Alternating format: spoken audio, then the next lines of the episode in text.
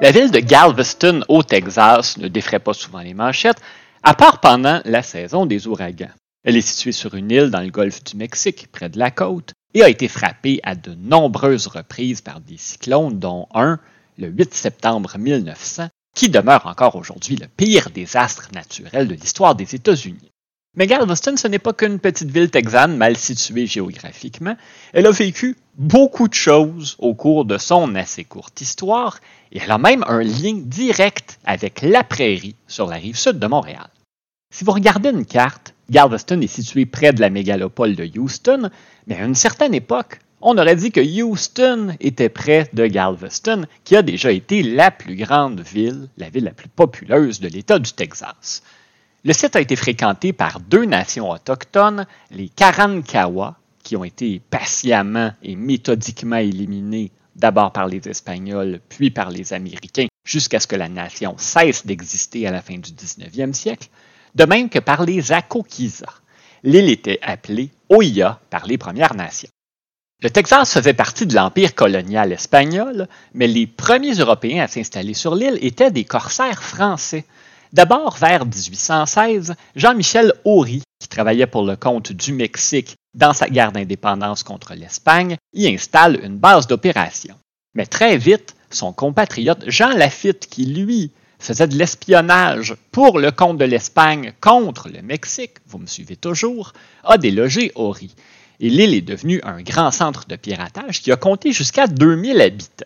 On participait notamment à une forme assez particulière de commerce d'esclaves. Les États-Unis, à partir de 1818, interdisaient l'entrée de navires d'esclaves dans leurs ports.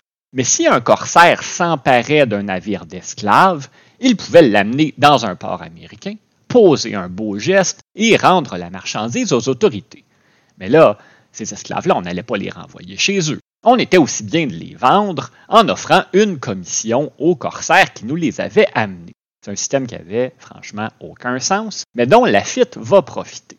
Il abandonne le poste dans les années 1820 et la ville en elle-même a été fondée une décennie plus tard et un des fondateurs de Galveston s'appelait Michel Brindamour, dit Ménard. Ménard était né en 1804 à la Prairie Très jeune, il s'engage dans le commerce des fourrures. On le retrouve à différents endroits aux États-Unis. Et plus les années passent, plus il se dirige vers le sud et l'ouest. Détroit, le Minnesota, l'Illinois, le Missouri. Il va vivre pendant un certain temps parmi les Premières Nations, avant de s'installer au Texas, qui faisait à ce moment-là partie du Mexique. Il obtient d'ailleurs la citoyenneté de ce pays. Il est actif dans le commerce des fourrures, il est propriétaire d'un moulin à scie installé sur une petite rivière qui porte son nom et détient plusieurs lots à différents endroits. Il participe à la fondation de Galveston à travers une série de transactions foncières. Il a vécu le reste de sa vie là-bas et y est décédé en 1856. Et Ménard est passé à la postérité pour une autre raison. Je vous le disais tout à l'heure, le Texas a appartenu à l'Espagne, au Mexique, c'est aujourd'hui le deuxième État le plus populeux des États-Unis. Le Texas a également été une république pendant une dizaine d'années. Et au moment où on signe la Déclaration d'indépendance du Texas en mars 1836, qui se trouve dans la salle et va mettre son nom sur le parchemin, nul autre que le laprérien Michel Ménard. D'ailleurs, le nouveau gouvernement texan va le mandater de négocier des traités de paix avec les nations Shawnee, Delaware et Kickapoo en raison de son expérience avec les premiers peuples. Autre petite note à propos de Ménard, c'est un homme qui a été chroniquement malchanceux en amour. Sa première épouse est décédée du choléra, la deuxième de la fièvre jaune. Ces deux mariages-là ont même pas duré deux ans. Sa troisième femme est morte de cause inconnue au bout de quatre ans et son quatrième et dernier mariage a pris fin après six ans lorsqu'il est décédé à son tour. À l'époque de Michel Ménard, ça semblait probablement une bonne idée d'installer une ville sur une île dans le golfe du Mexique. Galveston va devenir un des ports les plus actifs des États-Unis. On participe à l'expédition de coton. C'est aussi un point d'entrée majeur d'immigrants, en plus d'être un gros marché de la vente d'esclaves. La ville a été le site de toutes sortes d'innovations. On y a installé les premières lumières au gaz de l'État du Texas, les premières lumières électriques, premier téléphone, mais ce 8 septembre 1900, Galveston a été frappé par une catastrophe d'une ampleur qu'on a peine à imaginer. C'était avant l'époque où on nommait les tempêtes On l'a donc baptisé tout simplement l'ouragan de Galveston. L'anémomètre du bureau météorologique de la ville a été arraché, donc il nous manque pas mal d'informations. On estime que les vents devaient dépasser les 200 km à l'heure au moment où l'ouragan a touché terre. Les estimations font état d'entre 6 000 et 12 000 morts à la suite du passage de l'ouragan. Il faut dire qu'on avait été extrêmement négligent dans toute cette histoire. Le point le plus élevé de Galveston était situé moins de 3 mètres au-dessus du niveau de la mer. Le golfe du Mexique est régulièrement traversé par des cyclones, mais on a jugé qu'on n'avait pas besoin d'un mur de protection contre la crue des eaux. On pensait même qu'il n'y avait aucun risque que la ville et l'île soient frappées par des tempêtes, alors qu'un ouragan avait ravagé le poste de piratage de Jean Lafitte au début du 19e siècle. Et on savait qu'un cyclone approchait en septembre 1900, mais il n'y a pas eu de mesures spéciales prises à ce niveau-là. On pensait que la tempête allait tout simplement passer à côté. Lorsque l'ouragan est arrivé entraînant une onde de tempête de près de 5 mètres, la ville a été presque entièrement inondée. En plus des morts, près de 3600 maisons ont été détruites. L'élan de Galveston était brisé et franchement, la ville ne s'en est jamais totalement remise. On a rebâti, le port a réouvert, mais en 1915, la même année où un autre ouragan frappait la ville, on a inauguré un canal qui permettait aux navires de se rendre directement à Houston en évitant Galveston.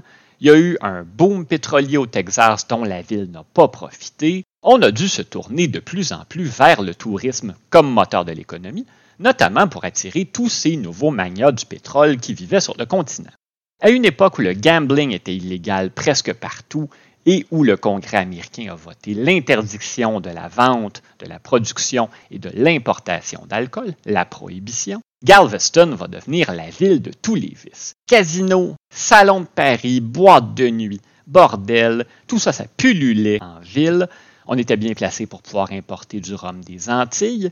Des navires qui nous venaient, par exemple, de Cuba, de la Jamaïque, allaient s'amarrer au-delà des limites des eaux territoriales américaines et les importateurs envoyaient des petites embarcations récupérer la cargaison pour les ramener à terre en évitant les navires de la garde côtière.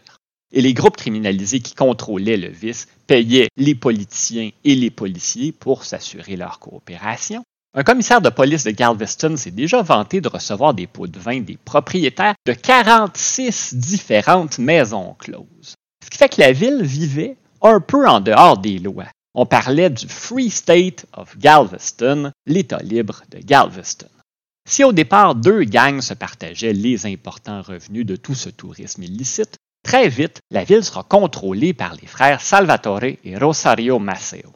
Tous deux nés en Sicile à la fin du 19e siècle, leur famille immigre en Louisiane alors que les frères étaient jeunes et ils s'installent à Galveston autour de 1910.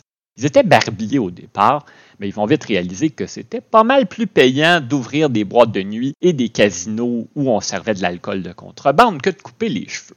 Ils seront propriétaires de plusieurs des endroits les plus en vue du nightlife de Galveston, dont un club et casino nommé le Balinese Room, construction sur pilotis de près de 200 mètres de longueur au-dessus des eaux du Golfe. Galveston a très peu souffert de la crise économique des années 1930. Les touristes ont continué à affluer. Et à la fin des années 1940, les activités criminelles des frères Maceo leur rapportaient plus de 3 millions de dollars chaque année. Mais déjà à ce moment-là, les choses n'étaient plus tout à fait ce qu'elles avaient été au Texas. La police, les élus ne pouvaient plus fermer les yeux autant qu'ils le faisaient dans les années 1920 et 1930. Et les Maceo qui contrôlaient la ville depuis 30 ans sont tous les deux décédés au début des années 1950, mais pas avant d'avoir vendu leurs intérêts dans les différents lieux de débauche qu'ils contrôlaient à Galveston et d'avoir investi dans un nouveau projet de casino sur la strip de Las Vegas. Les paris et les jeux de hasard étaient légaux dans le Nevada alors qu'ils ne l'étaient pas au Texas. Après la Seconde Guerre mondiale, le transport aérien se démocratise, on se dirige vers l'ère des avions à réaction, la distance va avoir de moins en moins d'importance. Les deux frères avaient senti que l'avenir de leur industrie, je le mets en guillemets, mais c'était réellement ça, se trouvait à Las Vegas, qui va connaître une croissance fulgurante, alors que la période de Galveston en tant que ville ouverte a pris fin dans la deuxième moitié des années 1950 causant beaucoup de tort à l'industrie touristique et à l'économie de la cité en général. Mais le tourisme a repris du poil de la bête et Galveston a attiré 8 millions de visiteurs et visiteuses en 2022. Un des attraits touristiques majeurs de la ville, ce sont les nombreux bâtiments datant du 19e siècle qui sont toujours debout, qui ont survécu à toutes les tempêtes qui ont frappé la ville, dont la maison du fondateur Michel Brindamour d'Iménard, qui date de 1838. C'est la plus vieille maison de tout Galveston.